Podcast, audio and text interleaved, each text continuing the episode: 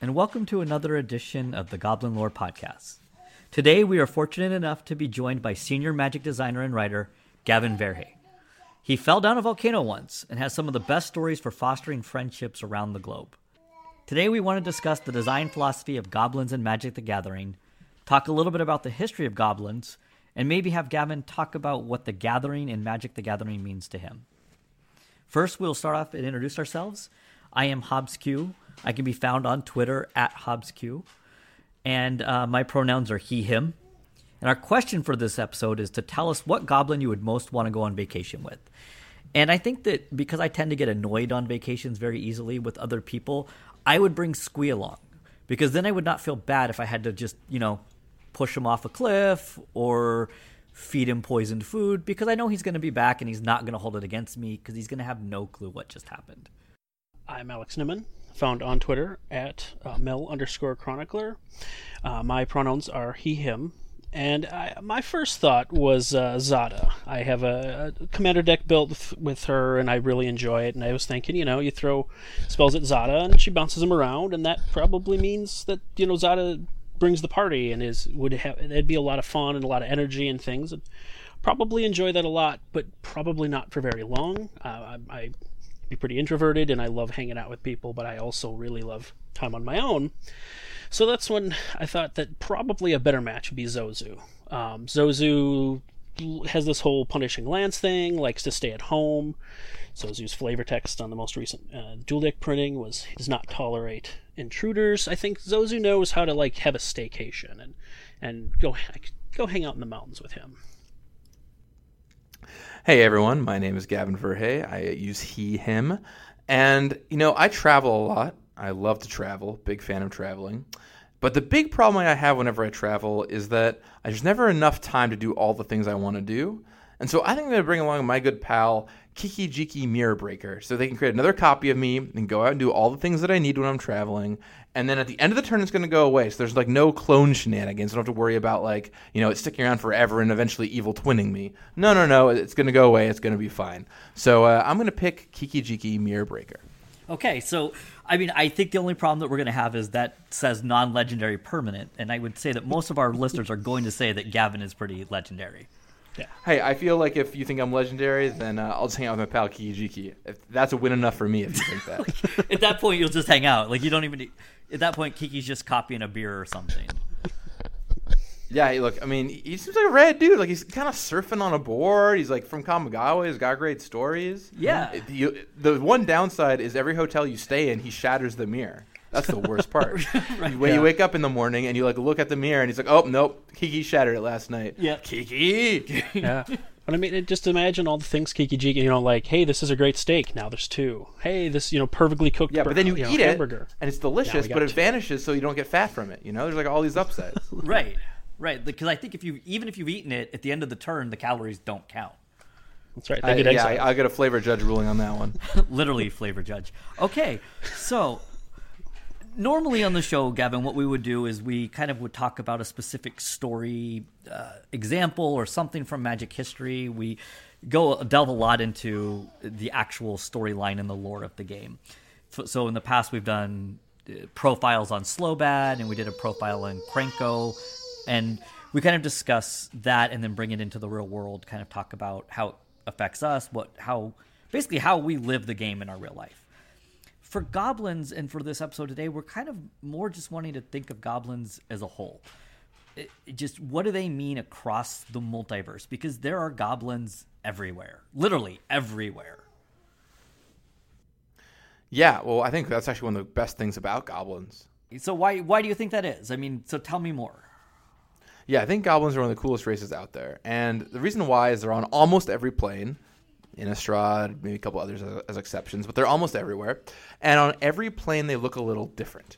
And the really cool thing about this is we get to see them different every single time. So when you look at one across the table, you can almost tell what plane it's from, right? Kamigawa goblins and um, Lorwyn goblins and Mirrodin goblins and Dominaria goblins. They all look very different, which I think is very cool. And they have slightly different ways of playing, but on the whole, even despite all the different looks, goblins have a very similar strategy. It's usually about playing a lot of goblins, and then you'll sacrifice them for effects, or um, you might just you know play a tribal lord and pump them all up.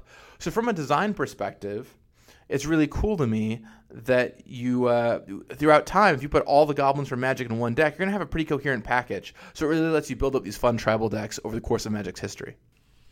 And they're actually uh, one of the few that we've seen in basically every single color. Uh, this was actually a discussion that was being had on Twitter the other day. Was the fact that you know we have goblins that are across the board. Now we don't have like a mono blue goblin, which I would actually love to see, but we do you know we have even like the razorfin which is our, our, the best hybrid of all time which is goblin and merfolk. It, but as you were saying how they look on each plane you know even i mean to me one of my favorite for look is on tarkir the Temur goblins actually have fur. Because they they're living more in colder zones and they kind of have learned to adapt to that. And you can by just looking at the art even if you look in the logo for our show that was one of the points of it was you can identify a goblin basically by what they look like. Yeah, so I, one of the reasons why I, I, really like the tribe. They're found almost everywhere. There's a few exceptions, but there's this great diversity to them. But at the same time, there's this great connection between so many of them. So when it comes to designing for them, you know what is what is kind of the philosophy that goes into that? Because you said they're everywhere. their similarities. You also want them to feel like their own tribe. Yeah, so a few things that we do to help out here. One, we try and keep them in a pretty normal size band, but what I mean by that is they're the small red race on most planes are goblins.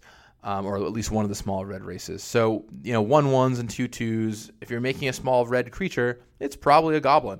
Sometimes they'll get up to three three. You got, you got you know some big big beefy goblins. On rare occasions, you might get up to a goblin goon, but that's for like a weird one off kind of card. And so yeah. as and we're making cards, we kind of around it and every. Yeah, so as we're making cards, we kind of identify that hey, these are going to be goblins just in our heads, and maybe the creative will make them goblins, maybe they, they won't. But you know, we might give them abilities that play into that, like sacrifice effects and so on and so forth. But you know, once again, because goblins have had a pretty consistent strategic identity throughout Magic's history, or at least semi consistent, it allows us as designers to really point the new ones we make in the right direction. So I my biggest thing is because you know, kind of from a base standpoint, do you know when you're designing what what creature type is most likely going to be given? I mean, are you given? I mean, outside of sets that are specific to tribal, are you kind of given an idea of where this is going to be, or do you have a really strong idea of when I design this red rare creature or common creature, I know that it's going to be a goblin? Usually, the answer is no. Uh, usually, what happens is we make the cards, we give them goofy playtest names and placeholder creature types, and then we pass it over to creative, and they concept them appropriately. Now, if we make a red creature that sacrifices to do something, eh, a reasonable odds it'll be a goblin, but it could always become an elemental or you know some other small red creature.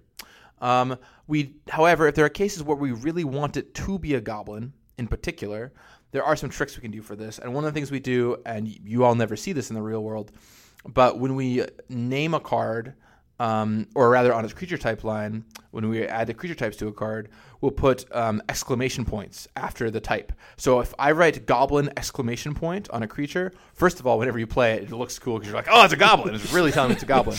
Uh, but it also is a message to creative that, hey, this needs to be a goblin and then they'll concept it accordingly. Now, if I make something that seems undoable, they're going to come and talk to me about it. Like if I'm like, yeah, this is my 5 5 flying, fire breathing goblin, they're going to be like, Gavin, did you really mean this? What are you doing here? but in general, if I really want a thing to be a goblin, I can control that. And sometimes you do. Sometimes you know you're targeting um, a commander deck or a legacy deck or even a standard or you know pioneer deck or uh, whatever you're choosing, and you want to be a goblin in particular. It doesn't happen a ton, but it happens sometimes. Now, I mean, now designing for a plane that's going to have tribal that you know it's going to be a theme, I'm guessing, is a little bit more.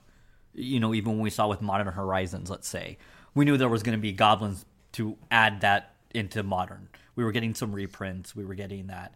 Do you have any? Do you are you aware of that when a set like Modern Horizons is coming down? Yeah, you can expect lots of exclamation points. Okay. Just exclamation points everywhere. Um, right, you're playing. You're playing the set. I remember playtesting Ixalan, and it feels like every card is yelling at you because you get down to the creature type line. It's like dinosaur, pirate, vampire. You know. Um, so uh, from a from a playtesting standpoint, yeah, we, we, definitely bake a lot of that in with tribal sets. Um, but with Modern Horizons in particular, yeah, one of our goals was to help amp up goblins in modern and maybe get it to a point where you could play it as a deck.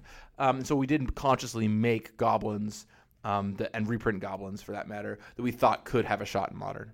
Well, you know, thank you for Sling-Gang Lieutenant because it does make it a lot better. yeah, that card is quite strong. So when when creative does, you know, we're going to new worlds and they're doing different things with goblins. Does that impact how you design them mechanically? It can. You know, for example, goblins. There's a few things goblins love. Uh, one of them tends to be shiny things.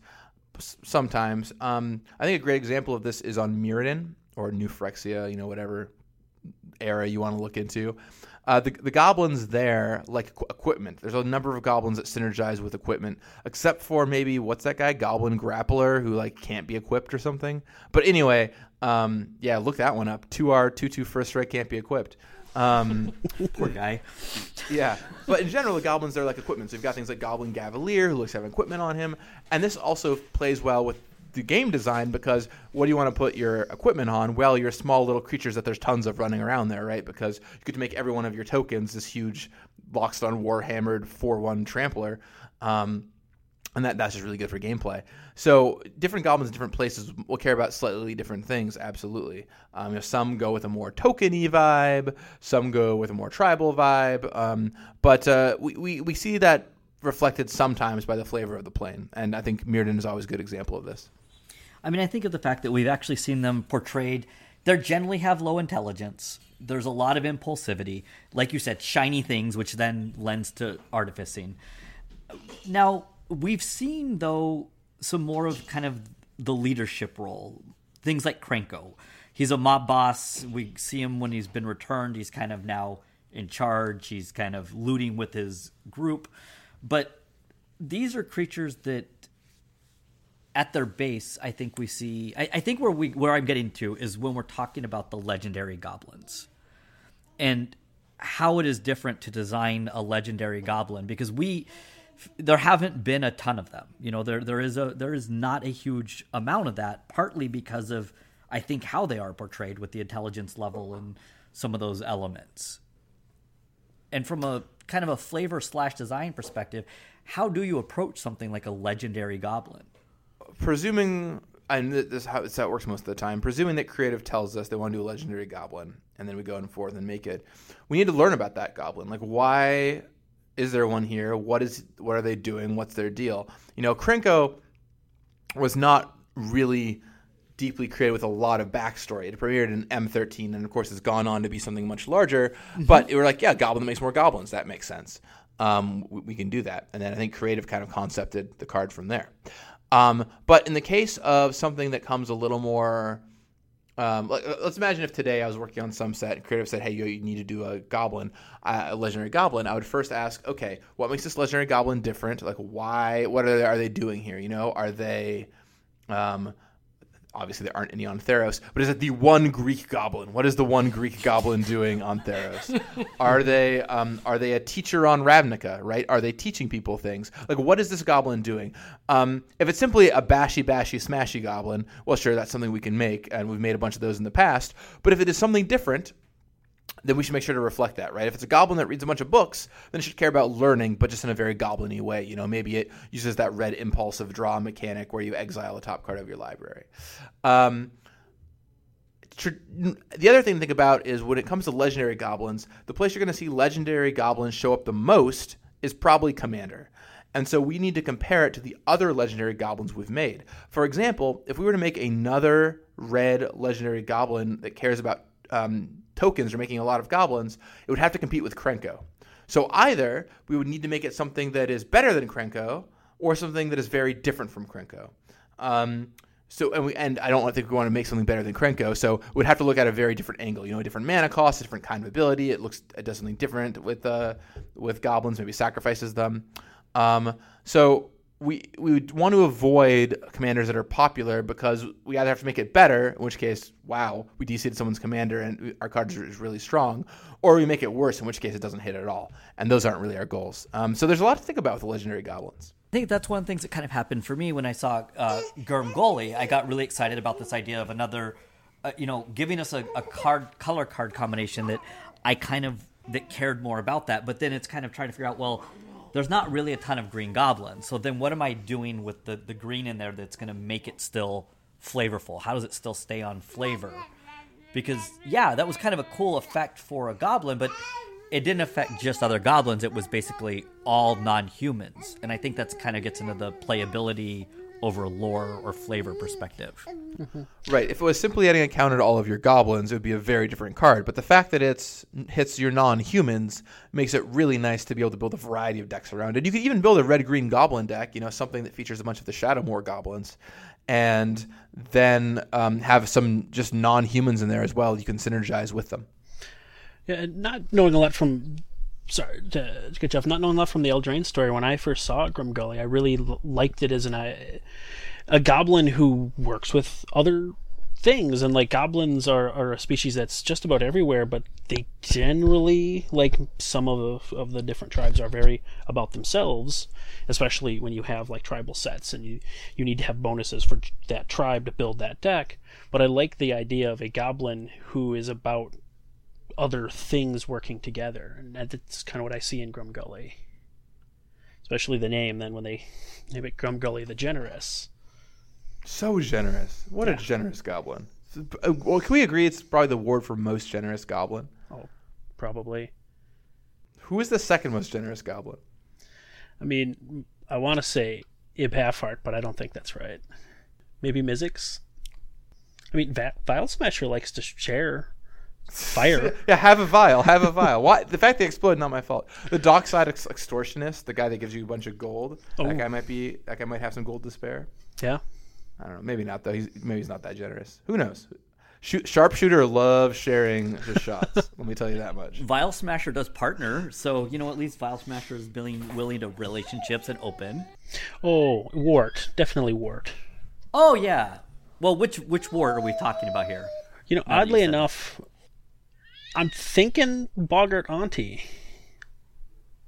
Again, I don't know the story from Lorwyn. That's that was when I took a big break from the game. But the you know raid mother seems much more like aggressive. We're gonna go. We're gonna go attack somebody. But but you look at uh, Boggart Auntie. She's bringing goblins cards back. The flavor text talks about knowing which berries to lick and which kithkin to kick. You know what you kind of do and working with the goblin community. Yeah, you build in a better place. Well, th- this is something that we've, you know, we we joke a lot on Twitter. That's what we do about just anything goblin related at all. And one of the things that has come up is this idea of better representation of goblins in Magic. Just this idea that those of us that love goblins, I think, really love goblins and do feel like it's the it's it's the tribe that is always good but never as great. You know, it's not going to have the moment that elves are going to have and we don't have as many of the legendaries with as strong ties to lore and to you know that we get the deep storylines in. I mean, one of my one of the things I was a little sad about when we came back to Dominaria was we get a card for Squee that, that was designed in, but no lore attached to Squee. And to me, that kind of gets back to this whole idea that he's just been chilling on Dominaria for like this entire time and is who knows how old and we never get to see what he's been up to which was a bummer for me because you know as, as i'm just like wow he's got to have some amazing stories. Like he can't die. He's still here. And all of his friends just came back that, that or at least people that he knew are there. he, he keeps um, dying on vacation though apparently. So it's kind of a rough beat. There's like this jerk who just keeps killing him on vacation. And doesn't really get a lot of time for other stuff but I mean, you know, so like it's it, it is something that is kind of a you know, how do you get that representation in for a, a creature type that is not known for having rich storylines? Um, yeah, that's that's very interesting, and it is tricky, right? Because goblins, in many ways, traditionally in Magic, have kind of been the humor, the the com- the comedy relief. Yeah. Right. Um, they're not known for having a rich storyline. Even Squee, the you know the, maybe the most famous goblin of them all, is kind of just the comic relief in the Weatherlight storyline. That of course grew to be Right. very popular, not like a C3PO kind of character. And like, uh, like in, in some way, we believe instrumental to them actually succeeding. But yes, it's more of a accidental. Yeah, I, I like to say Squee's superpowers being underestimated because there are several instances in the story where the villains just assume that he's he's a bumbling person who can't get anything done, and while he does bumble, he certainly gets some stuff done. No, I think there's room for goblins that do. I think Krenko, like if we were to flesh Krenko out, that could be a really great example, right? If someone who's running a bunch of machinations under the scenes, who is the the smart goblin or the, the person who is running the smart goblin um, brigade, uh, there is a ton of room for stuff like that. You haven't quite seen it yet, but I think there's totally a place for that in Magic. And like anything, it's important to have the contrasts because all the comedy relief doesn't mean nearly as much without having the the serious goblin on the other side somewhere, right? So it's a balance, and you're you're right. We should try to make some more serious goblins. So I'll uh, look forward to some future sets, see what I can do. Okay, yeah, we we we'd appreciate it. You know, I mean, because we, we, the ones that we think that the ones that do have that storylines are. I mean, we one of the episodes that we've done as a profile was Slobad, and who is just a very tragic, beautiful character in some ways because he's almost he's an outcast among outcasts. I mean, he's basically been living alone and is very intelligent for his race, and, and kind of has to learn even the concept of friendship. Yeah, and I think that's why we do we try to do our goblin profiles. We want to talk about some of those stories that we really like and those characters. Yeah, Slobad's character I think is, is cool. I actually I enjoyed the Mirrodin story. I thought it was really fun to get to see Glissa and Slobad kind of team up. And yeah, I mean it's it's quirky, you know, but um, I- there's a lot of neat stuff going on there. It's a buddy cop movie. I mean, then unfortunately, then the Phyrexians just come in and unceremoniously kill Slowbad. Well, that's yes, that's a different story. So, so Gavin, you know, moving away from just specific goblins in general, I, I would love to hear a little bit more about what brought you to design. I mean, you you were a player. I mean, that's that's kind of how I remember first hearing about you or seeing anything about you. Yeah, I mean, you know, it's funny. I've been at Wizards over eight years now. It's wild to say that eight years is a long time to be doing anything. Um, I've been at Wizards over eight years now, and before that, I did pro play, and uh, before that, I was just a kid who liked playing Magic. And you know, I started playing Magic when I was ten years old, and then when I was eleven, I decided I wanted to come work to Wizards and go work on Magic, which is so delightful to me. I mean, I, I love that I get to do this now. And what actually happened is, and if you've listened to my podcast, you might have heard this story before, but please please indulge me. Um, which is when I was 11, I lived in Seattle, and uh, as I currently do as well. And I went to, although it doesn't seem like it with how much I travel, but anyway, that's another story. Um, and I was at a local pre-release, and at the time, Wizards employees would just come and hang out at pre-releases to see what people were doing. You know, we had the one big pre-release back then, so it was kind of a place to see everybody. Yeah. And um, Randy Buehler was there, who was leading R and D at the time. And I walked up to Randy. I was 11 years old. I walked up to Randy, and I said, "Hey, I'm ready for a job. Like, how do I how do I come on in?" and uh, he looks at me. He's really serious, and he's like, "Okay, kid, you're gonna need two things. The first thing you're gonna need is a college degree." And my heart just sinks. Right? I'm like, I'm like, I'm 11. It's gonna take forever to get there. Like, you know, who Yep. knows how many years that's gonna be. Um, but the second thing he says is you, you should be a really good Magic player because we like hiring people who are really good at the game. And that just totally stuck with me. And and of course, I thought, I don't know about this whole college degree thing, but how hard could being a pro Magic player possibly be? It's got to be easy, right?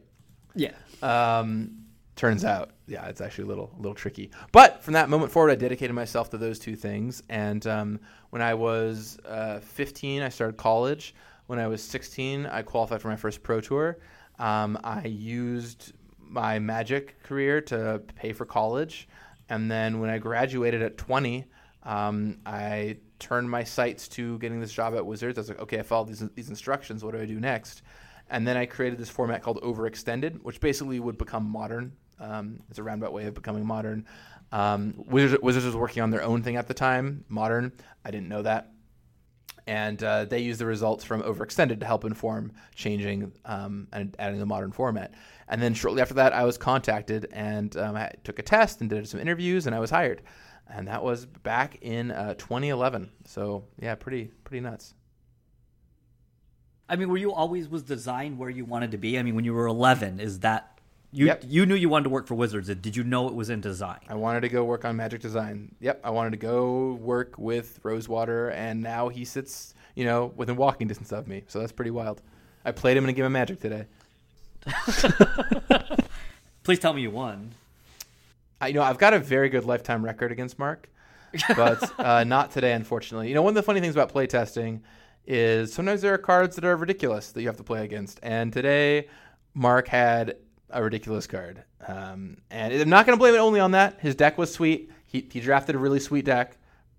When the set that we were drafting comes out, I think players really like drafting this kind of deck. But he also had a specific rare that crushed me two games in a row. And that was not very enjoyable. But we're probably going to change the rare, and that's why we play test. That's what I was just gonna say. I was like, and obviously, since it beat you, it needs to be nerfed. yeah, well, uh, we'll see what happens. My deck was also on the weak side, and uh, you know, an interesting thing about working on game design is you have to adopt a different mindset, and it takes a while. It took me a long time to get into this mindset. When you are a player and you're playing a game of Magic, normally, you're th- usually thinking, "How am I going to win?" Right? You're like looking at the cards in your hand, looking at the board. You're like, "How am I going to win? What maybe what is my opponent thinking? What how, what are they going to use against me? A little bit of bluffing, whatever." When you're a designer of Magic, you don't think about those things nearly as much. Not they're far, far, far below the surface. You're like, am I having fun right now? What cards are causing problems? If this card costs one more mana or one fewer mana, what impact would that have on the game? Should this, this be a three-two or a three-three? Like you're just thinking about all these different things, right? And um, so when we play test, it's not really about winning or losing. We don't even really track who won or lost. You play against someone in a draft that has the same record as you, but we don't track it afterward.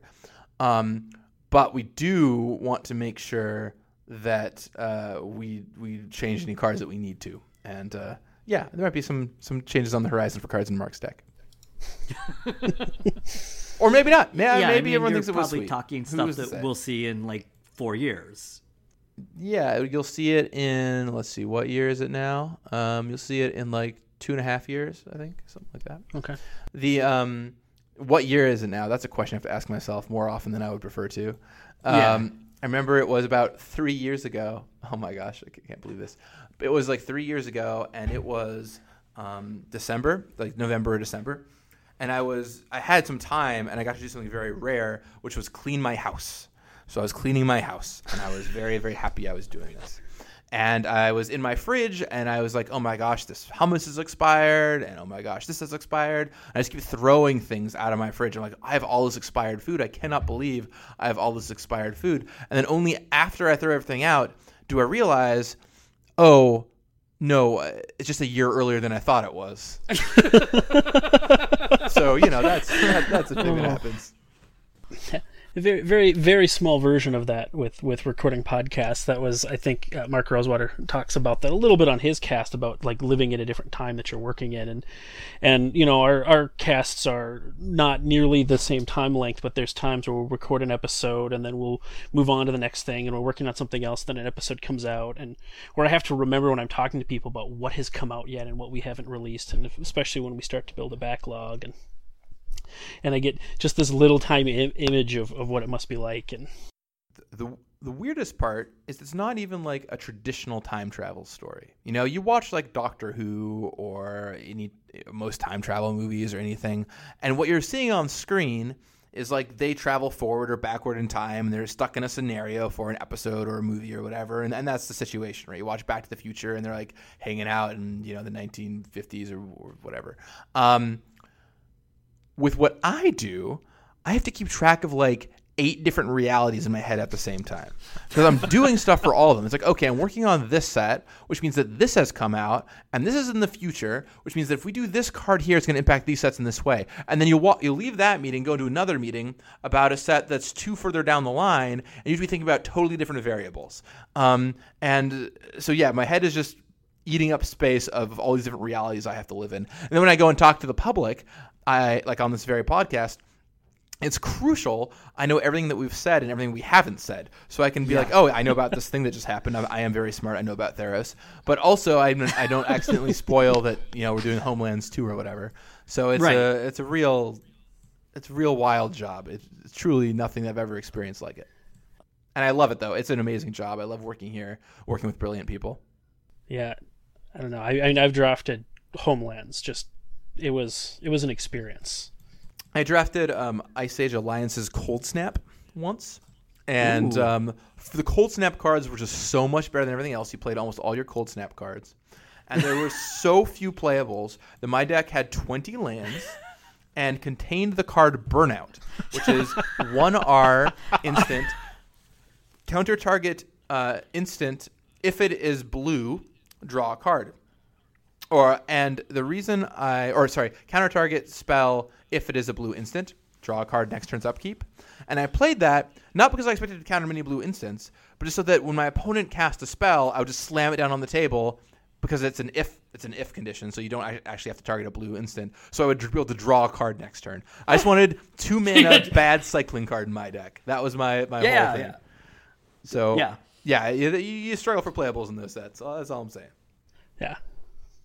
I, I once did a Ice Age Cold Snap sealed deck uh, at I think it was GP Orlando, and and um, I, I ended up running Malachite Talisman, artifact from Ice Age for three mana. You can untap a permanent after only after you've cast a green spell. Now, part of that was because Christopher Rush was at that event, and that was a Christopher Rush card, and he was my favorite artist back when I started playing Magic and Revised. So I got that signed by him and stuck in my deck in between rounds. But yeah, that card actually did play. Oh, rest in peace, Chris. Um, I'd like to ask a uh, kind of go in a little different direction. Um, so you worked on some of my like favorite multiplayer sets, and as someone who my very first experience of Magic was six of us sitting with revised starters playing a giant group game. Kind of, I, what's your history with like group Magic and some of the different things that involve there? Group Magic, yeah. So it's actually very interesting because, as I mentioned earlier, I was a pro player, right? I was pro, and then I, um, I came to Wizards, and I was not a multiplayer person remotely. Um, I played like a few Highlander style formats, you know, singleton uh, with weird rules, but they're all one on one competitive. And for the first couple of years of my Wizards career, I just remained that competitive guy. I mean, I was hired for what would now be called play design, right? I was hired to come in and like balance sets. So Commander and you know Conspiracy or Two-Headed Giant or whatever was so far off my radar. Um, but as a designer, I was offered to be well. First of all, I was on I was put on the Conspiracy team, and this is where I got my first taste for it a little bit and um, no one really knew what to expect. And it was actually very different because at the time we'd never done anything even close to conspiracy before. We weren't doing really anything besides Commander. We'd never done a casual multiplayer booster set, and no one really knew what it was. And playing conspiracy was believing, right? You would tell someone what it was, and no one wanted to play test, and you would bring them in for a play test, and they would want to be like, "Where can I sign up to do this again?" And you would see this like almost cult-like conversion happen over the course of many months, where people were slowly getting indoctrinated into the cult of conspiracy and um, getting more and more interested in playing it. So that's where it kind of started. And then next up, um, I had led uh, this Archenemy Nicol Bolas product, which was had multiplayer in it, but you know I was kind of, you know, I was just doing it, and it was what I was handed, and I mean I enjoyed it. Um, I enjoyed making the schemes, but I wasn't a multiplayer aficionado. And my boss asked me if I wanted to try my hand at Commander 2017. And I kind of paused. I was like, I don't really know. I'm not really a Commander guy. Commander's not my format. Um, I don't play Commander. I don't have affinity for Commander. I don't even really like Commander. You know, why, why do I why would I do this? And I, I said, hey, give me some time to think about it. And he said, okay, think about it. And interestingly enough, over that weekend, I was flying to New York. And one of the things I do whenever I travel is I try and go to a game store. And so I walked into this little game store in New York called the Uncommons. It's a great little store. It's like a small cafe um, and a gaming store. And the new Commander decks had just launched, or relatively recently anyway. And I just went into the back where there's some Magic players playing, and there are these four gentlemen who had just purchased Commander decks, and they were sitting down getting ready to play. and they they recognized me and they're like, "Hey, do you want to do you want to play with us?" And I said, "Sure." And so I went and bought a new deck off the shelf and played. And we had a really great game. And I was like, "You know what? This is pretty fun actually. Like, you know, we're playing our commanders and we our decks have these fun themes and these precons seem pretty cool. I think I could roll at this." So I get back in the office on Monday. I let Gottlieb know that my boss, uh, Gottlieb, Mark Gottlieb, know that I'm interested in taking the position or taking the role. And then once I start sign on for designing Commander 2017, I just lean into it. I do all this research. I start going out and playing games at local stores. I do all this stuff. And um, until eventually, you know, flash forward many years now, I've been on a ton of Commander projects. These are kind of my bread and butter these days. This is what I work on the most and um, I'm totally fishing out of the format. Right, I champion it. It's, I think it's amazing. I love what it does for the community. I build decks. I play a lot, and it just goes to show that I think anybody can become any kind of player if you try it out. Right, like there's a lot. There's also a lot of commander players that I think would enjoy competitive play too. If, if they just gave it a try. So it, it cuts both ways. And I'm still happy to go and play competitively when I can. I mean, I, I can't play in pro tours or uh, players tours um, or Grand Prix or anything anymore.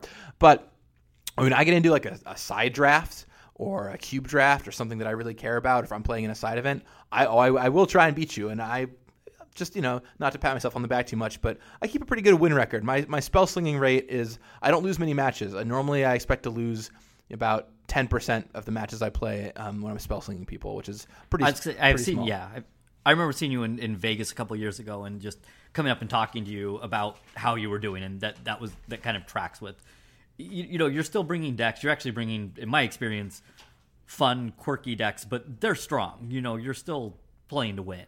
Right, uh, but when I but that, I'm also happy to be able to turn that off and just sit down, play a game of Commander. I'll pull out my goofy rat deck, my rat colony deck or something, and uh, you know we'll have a we'll have a fun time playing. I was gonna say, I was wondering. So, what type of a player do you, you know, can you give us an idea of some of the decks are that you're playing in Commander? Yeah. So, if you were to look at my psychographic under um, Mark Rosewater's Timmy Johnny Spike model, mm-hmm. um, I would be a Timmy slash Tammy, or sorry, excuse me, I would not be. I would I would not be a Timmy slash Tammy. I would be a Johnny slash Jenny and a Spike um, uh, because I have that competitive background. I like to win. I like playing to win, but I love combos. I love doing goofy stuff. I love building off the wall things and finding those synergies. I'm the guy that played Turbo Fog a bunch, right? For a while, they had to keep adding damage prevention clauses to cards like Skullcrack and Wild Slash because I kept building Turbo Fog decks. So, um, so that's totally my speed. And uh, for the commander decks I play the most, you know, the, the, deck that I'm pretty well known for that I play a lot is Merieke Ri Berit. It's this uh, oh, yeah. three color card from Ice Age, and um, yeah, my very first commander deck actually. But I've you know I've, I've got all kinds of stuff, and I'm always working on playtesting new stuff too. Okay, yeah, this, that Merieke was my very first, and in, in part because um, I was fortunate in what my first pre-release ever was um, Time Spiral, and I had not wow. had spoiled. Well, what a wild set to start with. Purple rarity, and opened up my first pack in in my well actually my tournament pack and had a Merieke in it, and you know proceeded to be very confused getting to see these old borders that I really loved. And so when it came time to actually build a commander deck, once that format kind of started taking off, I still had a Merieke's lying around, and it was just kind of like, well, everybody's got nicer cards than I do. I'm just going to steal their cards, and it's a new format. I mean, it wasn't, you know, we weren't, we we were still figuring out what commander even was at EDH at that point. And Merieke did very well because people would play out their commander, and I would be like, I'll take it. I will kill you with it. Yeah, th- that's what I actually love about playing that commander is it's just it's you don't ever have to tap her to be that threatening too. You're just like, I'll play her. Who's going to attack me? Is it you? I'll take it. Is it you? I'll take it. And um, you know, it's uh, it's nice. I don't even have like thousand year elixir or any. I don't have a single untap effect in the whole deck. It's just a way to dissuade people from attacking me while I get to you know go forth and build up my mana and such. That was uh that was actually a deck my dad played back in the day because I, I started playing Magic when a, a friend my dad used to play Dungeons and Dragons and a friend of his who he played D and D with showed up and literally just handed us decks and said this is D and D in card form we have to start playing. So my my dad ended up building a a a deck similar to that with Merieke and Preachers and Old Man of the Sea and just control magics and because you know I was young, I was 10, 12 at the time, so I didn't have access to as many powerful things. So he just decided to build a deck that could take care of whatever was going on, and it kind of scaled with what other people were doing in the game, and especially when we were playing like four or five person games. With me, like I, I'm basically everything but a spike. My my first deck was Chromat, all shapeshifters and charms, because I just thought that was an interesting concept, and it didn't execute very well, but it was a lot of fun. I'll tell you one of the first competitive, or I'm not gonna call it competitive. That that's a total lie. I remember one of the first decks I built for myself that I was really proud of was this Chimney Imp combo deck, where you would imprint Chimney Imp on a Soul Foundry, and then you would make a copy of it every turn and sacrifice it so your opponent got draw locked. Yeah, That's a, that's a deck I built, baby. really, really good stuff. Anyway, uh, enough about Chimney Imp, and on to the next question. Well, I mean, I mean, we're we're kind of getting into a little bit of talking about what this this community element to it. You know, you talked about when you travel, and as you joke around, but you, you're known for traveling. I mean, that's you have stories from around the world. You have met players in very odd ways and gone to their houses and ended up making lifelong friendships with them. You also, when you travel, you mentioned that you go to game stores, and I kind of want to just segue into a little bit of talking about how the gathering port magic kind of plays into your world, given that you are in a dual role when you're doing that. You're you're still trying to be part of it, but you are a designer. You are involved with the game, and how does that work for you? How does that approach your lifestyle, your what you do? I think it's really interesting. You know, a lot of people go to their job and then they come home from work and there's those are two separate things, right? And maybe sometimes you're thinking about your job when you're at home or you know, you have to do a little bit of work from home or something. But for me, at this point in my life, magic and I are just like intrinsically linked, if that makes sense. Where my job of working on magic stuff and my personal life are sort of just entwined and I'm I'm always I'm always magic, Gavin, um, because there's always a chance I might run, run into somebody, and no matter where I am. And uh, I'll be anywhere in the world, and I have had people come up to me and, and talk to me, and it doesn't matter if I'm in a magic store or just in a subway or on a train or um, you know in a restaurant. It's happened everywhere. I mean, y- you and I met at uh, uh, the Doctor Who con in L.A. Exactly right, and you for like the 50th anniversary. Yeah, and you, we we were in the same panel room. right, You know, right, right, Yeah. A- absolutely. And so um, it's uh, it, it's just it's a very interesting role to be in. And for me, the balance comes from kind of embracing it and being like, yes, I am. I love Magic, and I have haven't had any kind of diminished uh, love for this game at all. And um, I love going out and going to play. I love hanging out with players. I love I love all the things that has to do with Magic. So it's you know it, it kind of just works for me. I think for a lot of people this would not work for them. I just have a very specific personality that allows um, allows it to work out. I guess. I mean, yeah. I mean, seeing you now eight years into your career at Wizards, like you said, it doesn't feel like it's been eight years. No, it's it's one of those weird things, like like several things in life, I think, where it feels like so long and yet just moments ago, right? It's it feels like ages, and yet I can still you know remember what I was doing before I was playing, um, before I was playing here at Wizards when I was playing competitively. So it's it's wild. It's a very interesting um, paradigm. When you were paying your rent with Jace the Mind Sculptors. Yeah, when I was you know playing in, in tournaments to to try and win prize money and all that good stuff. Yeah. With that, I mean, it does sound like the the elements that you've kind of leaned into then is then you kind of have I, it almost seems like a game design philosophy that approaches your life is is it going to be fun if so i'm going to do it Yeah, with uh, with a note there about um, risks to my life.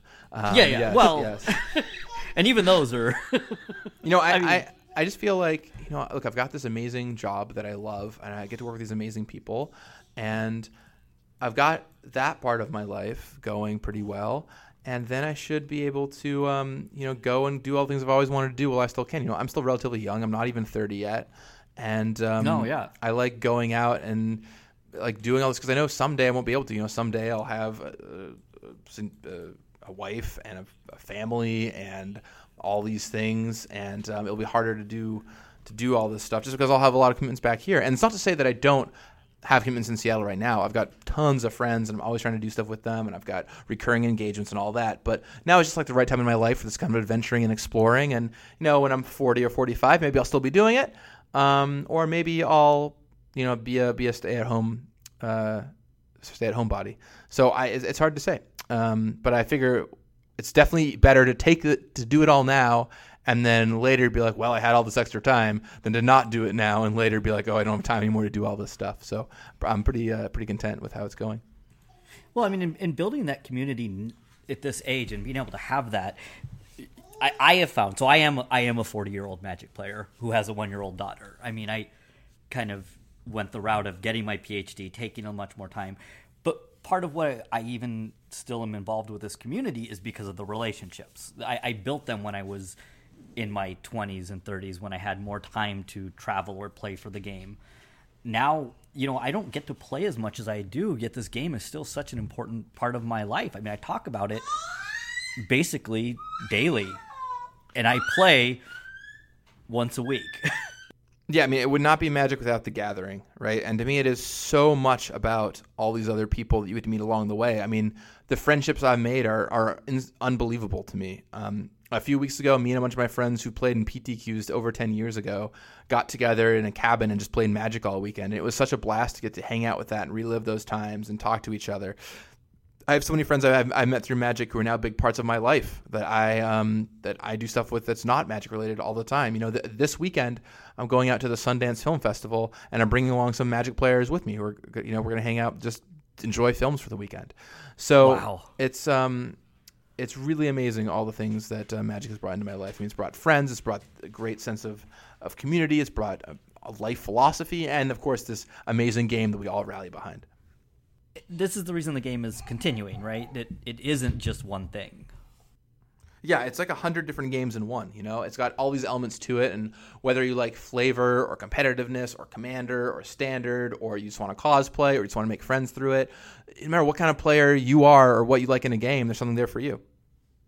Yeah, this Magic is, and I think I talked about this a bit on the, the cast, but Magic taught me how to socialize. Um, I, I, have social anxiety, and I, I, played it many, many years ago starting in revised and then I, I quit for a long period of time. And and right when I was diagnosed as uh, Gatecrash came out and I loved the original Ravnica. So I came back to Magic to start playing and realized pretty quickly that it gave me a great environment to like learn how to talk to people again and just and it gave me this game that has a social aspect but it doesn't put a lot of pressure on the social aspect. I can sit down interact with a person.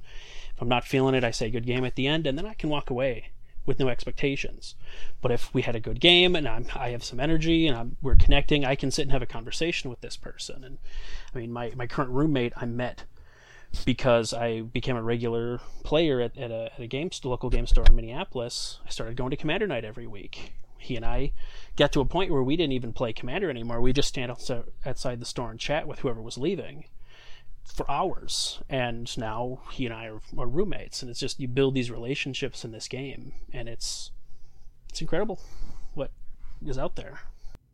Yeah magic is great. I think we can all agree on that. Magic is really truly amazing and it's my job to help uh, be a steward of the game to make sure it keeps being great. And that's a that's a very important task that I feel charged with every day. You know, our game is a lot of our job is a lot of fun and games, and you know we make jokes and you know build products and stuff. But in reality, we're doing something that is so important to us. We are making sure that this game that we love continues to persist and do well. And um, mean, I'm happy to say last year was Magic's best year ever, and uh, I think it's going to keep going up from here.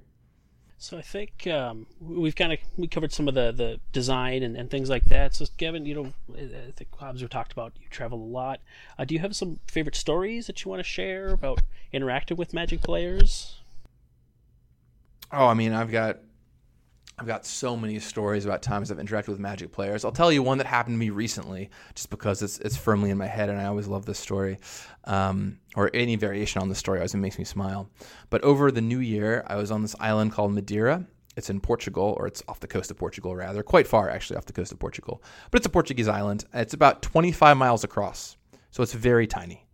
And I was wandering around the streets of the city and I turn the corner and there's this game store. It's a tiny little game store, and I and of course I I'm like I have to go in. So I go on in, and um, you know they've got a few things on the shelf. They've got some magic packs and a, a couple other things, and um, perhaps most importantly though is there's this uh, there's one customer over in the corner who um, looks up and it recognizes me immediately and comes running toward me, almost like he doesn't believe it. Like I, I watch him, and he looks up at me. He's like squinting, and then like he's looking at his phone, looking at, at me, and looking at his phone, looking at me, and he comes over and talks, and he's a huge fan. And um, you know, we sit down, we buy some packs of Eldraine, we play um, a Winston draft against each other, and you know, his day is made. And he tells it was on New Year's Eve, so you know, he tells all of his friends, "Hey, you should have been at the shop." Gavin was there, and you know, he t- t- took a picture so he would believe it. But to me, it's amazing that you know, even in the furthest reaches of, of this of this earth, on these tiny islands, there are still magic communities. I mean, I was in Malta too, in, not that long ago, back in November. It's the fifth tiniest country in the world or something, and th- there's a couple magic shops there that run tournaments, and I got to meet the magic scene and play a game of Commander, and it was so so cool. So this game truly is all over the place, and it just never fails to impress me. Um, who I'll meet and what stories they'll they'll tell me. I mean, I mean, it really does come to that point of you. You're saying part of why I, I've seen you online seeing your photos, you you like to be that ambassador of the game. You almost kind of, I think, enjoy this role that you've moved into of kind of the the the face of design. Um, the the most striking example recently was the mystery boosters, and I'm impressed first of all at how much you guys kept under wrap with that. I mean, it was just such a fantastic reveal, but then to see how well you I mean, you're known for dressing up in your costumes and you really do like to be the part of whatever you are doing. But to see you dressed up with, you know, the the shades and the you know the the boosters in a briefcase. How? I just have to know how you managed to really keep that as under wraps as you did. I don't know. Um, because I, I, I, mean, mean, I'm just based I, on my history with magic, you know, and what we know about it. Yeah, I mean, it's one of those things where I was basically the one channel that all this information flowed through. So every time I talked to anyone about the set, I'd be like, and it's very important that we don't tell anyone about you know X, anything about this, right? And it takes a lot because our entire system at Wizards of the Coast is designed to tell people about products they get to play. That's literally like you know we've got entire teams dedicated yeah. to this. So to, yeah. to, tell the website people, okay, don't put the cards up on the website ahead of time, and to tell the preview planning team, okay, we don't want to preview any cards. It was a it was a real a real tough thing to do. And I was just sure that at some point something was going to leak, right? I was like, okay, well, you know, as we get closer and closer, some packs are going to get opened, or someone's going to see a playtest card or something. But you know, we we just live in the one reality where that didn't happen and we managed to get that pre-release. Yeah. And it was amazing. You know, there were over 400 players playing the first pre-release for this event. No one knew what was in it. They were all looking at each other and like sharing cards and laughing, and it was I've never seen anything like it. And we, frankly, we probably never will see anything ever like it again. It was truly a once in a lifetime experience. So that was really cool. And then the, the, set since has been doing game busters. Like Magic Fest are selling out of product. Um, mm-hmm. Although now we've got got a little more under, under control, but the they're still launching them at a crazy rate. Like it's it's nuts how how many people want to play this thing. So I'm very proud of the set, and I hope you all get a chance to play it. And if you can't make it out to a convention, it hits stores on March 13th. So keep that in your mind. Yeah. We're we're we're very much hoping. To, I mean, that's the main thing. You know, uh, we've moved away from doing. We've done less at convention. So we in Minneapolis, we've been fortunate the last couple of years to really be getting consistently an event, which we're excited about because there's such a good community here.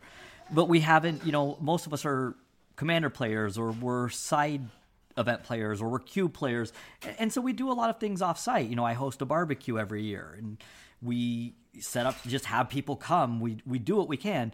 This is the thing that would get me to easily say I have to go on the convention center floor and I have to play. Yeah, well, definitely. if you get the chance, go check like it out. It, it is awesome. It is truly awesome. Say like, for me, the when the, the, the mystery boosters thing first came out, it it it, it really felt like playing back in the day. Because back in 1994, when you I started playing, like there were no card lists that were public. People didn't know what the whole game was, and so you would just hear stories, and people would be like, "Well, did you hear about this card?" Right? Or you'd play with someone new, and they'd have this card, and it, I wasn't there playing. I was at work, but just this the Twitter feel of people posting this card or posting the pictures of the playtest cards. It it kind of felt like I was back in the day where there was just this this great wonderful mystery laid out and we were exploring it as a community. Yeah, I love it. And you know people still haven't fully mapped it out in the sense that there's no article telling you you should play this archetype or this archetype, right? Like when you go to a draft, you'll probably see cards you haven't seen. There's uh, the most common thing I hear around Magic Fest draft tables is that's in the set, you know, and um, I, I, we get that a lot, which is really fun. I mean, I'm st- I, I still am trying to pick up a, a Bolas card because that, that is literally seeing myself on a Magic card, and I appreciate that just no end. Glad you feel seen. So, how I thought I would wrap this up is I did kind of ask a question. We actually have not said, we usually preface that we're having a guest on, and we have not told people that you were coming on the show. We are trying to keep that as under wraps as we basically can. But I did ask questions about goblins that people want answered. And I think a couple of these are ones that are design related and some are just silly, so I'm going to throw some out to you real quick. All right, we're doing rapid fire. Here we go. Why isn't Goblin King a noble? uh, that's a great question. Um, because Doug Beyer has not made Goblin King a noble yet. I, I don't know. I don't know. Um, there might be some reason why. I don't know. That, actually, I that's one I don't know. That's on uh, the creative team. Okay, good. I, I was hoping to get you to say something really controversial and get you in trouble, but we'll we'll take that. We'll take it something you learn when you when you do a lot of interviews is that sometimes yeah. I don't know is just a totally reasonable answer. Like it's like if I don't it know, I'm not going to make some, something up to tell you. I just literally yeah. don't know. what is the main difference between orcs and goblins in Magic? And I would say that that is a design. I mean, that is a that is obviously a creative. But if you were designing between them, what what's the difference? You know that, that that's a great question. Um, we don't use orcs that often, so we've only seen them a few times, and of course it depends on the plane that they're on. But I think traditionally, when I think of the two, I think of goblins as more of like you know to go back to something we were talking about earlier, the more comic relief of them, right? They're they're goofy, they're small, they live in burrows and hang out. Where the orcs are like the more bloodthirsty, like the um, they're they're like the the the much more menacing version of a goblin, right? You get the you get like for example in Tarkir you get some black orcs, and um, which you don't really do with goblins that often and um, yeah, I mean th- that's where I kind of see the the line drawn. Like they're like aggressive and bloodthirsty and not very comical, while a lot of goblins are just you know naturally a little bit goofier. Not to say that we can't subvert those roles and do things in both ways, but um, th- that's what I, I, would expect. Well, th- okay, so this is along the line of the subverting the roles. We talked about Goblin Goon, but we did get asked why are there no goblins with a graded CMC than Lord of the Pit? Because we haven't made them yet. Simple enough. Okay, What's a goblin's favorite sandwich? Sorry, I, I cut out for that question. Can you say it again? What is a goblin's favorite sandwich? A fist sandwich? yeah, yeah. I, I went with grilled goat and cheese on rocks. and finally, what is Squee's Toy? It's Squee's Toy. It's, it's just a tautological question. Uh, what is it? You know, it's part of the Weatherlight. Um, it's a legacy thing. It's important, and it's a it's a it's great. It's also an amazing pun. Yes, it I mean, it is an amazing pun. Yeah, that that one's lasted for a long time, and many people still don't get that one actually, which is pretty wild. Yes. Well, Gavin, we want to thank you for taking the the time to spend with us today, kind of talking, pretty rambling and raging, which is an appropriate conversation for goblins. Yeah, well, I'm so glad to have been on. Thank you for having me, and I hope all you goblin lovers um, are are satiated by the amount of goblin news here. And uh, don't worry, we've got some cool goblins coming out in the future. I feel pretty comfortable saying that, so stay tuned. But remember, better representation of goblins and magic. That's what we're looking for. All right, we'll, we'll get you those uh, those classy goblins. Thank you, classy, smart, legendary. We, that's all we want. And that's our show for today. You can find the host on Twitter. HobbsQ can be found at HobbsQ, and Alex Newman can be found at Mel underscore chronicler. Send any questions, comments, thoughts, hopes, and dreams to at Goblin Lore Pod on Twitter, or email us at goblinlorepodcast at gmail.com. If you want to support your friendly neighborhood gobslugs, the cast can be found at patreon.com slash goblinlorepod. Opening and closing music by Vindergotten, who can be found on Twitter at Vindergotten or online at vindergotten.bandcamp.com. Logo art by Steven Raphael, who can be found on Twitter at Steve Raffle. Goblin Lore is proud to be presented by Hipsters of the Coast as part of their growing Vorthos content, as well as magic content of all kinds. Check them out on Twitter at hipstersmtg or online at hipstersofthecoast.com. Thank you all for listening, and remember, goblins, like snowflakes, are only dangerous in numbers.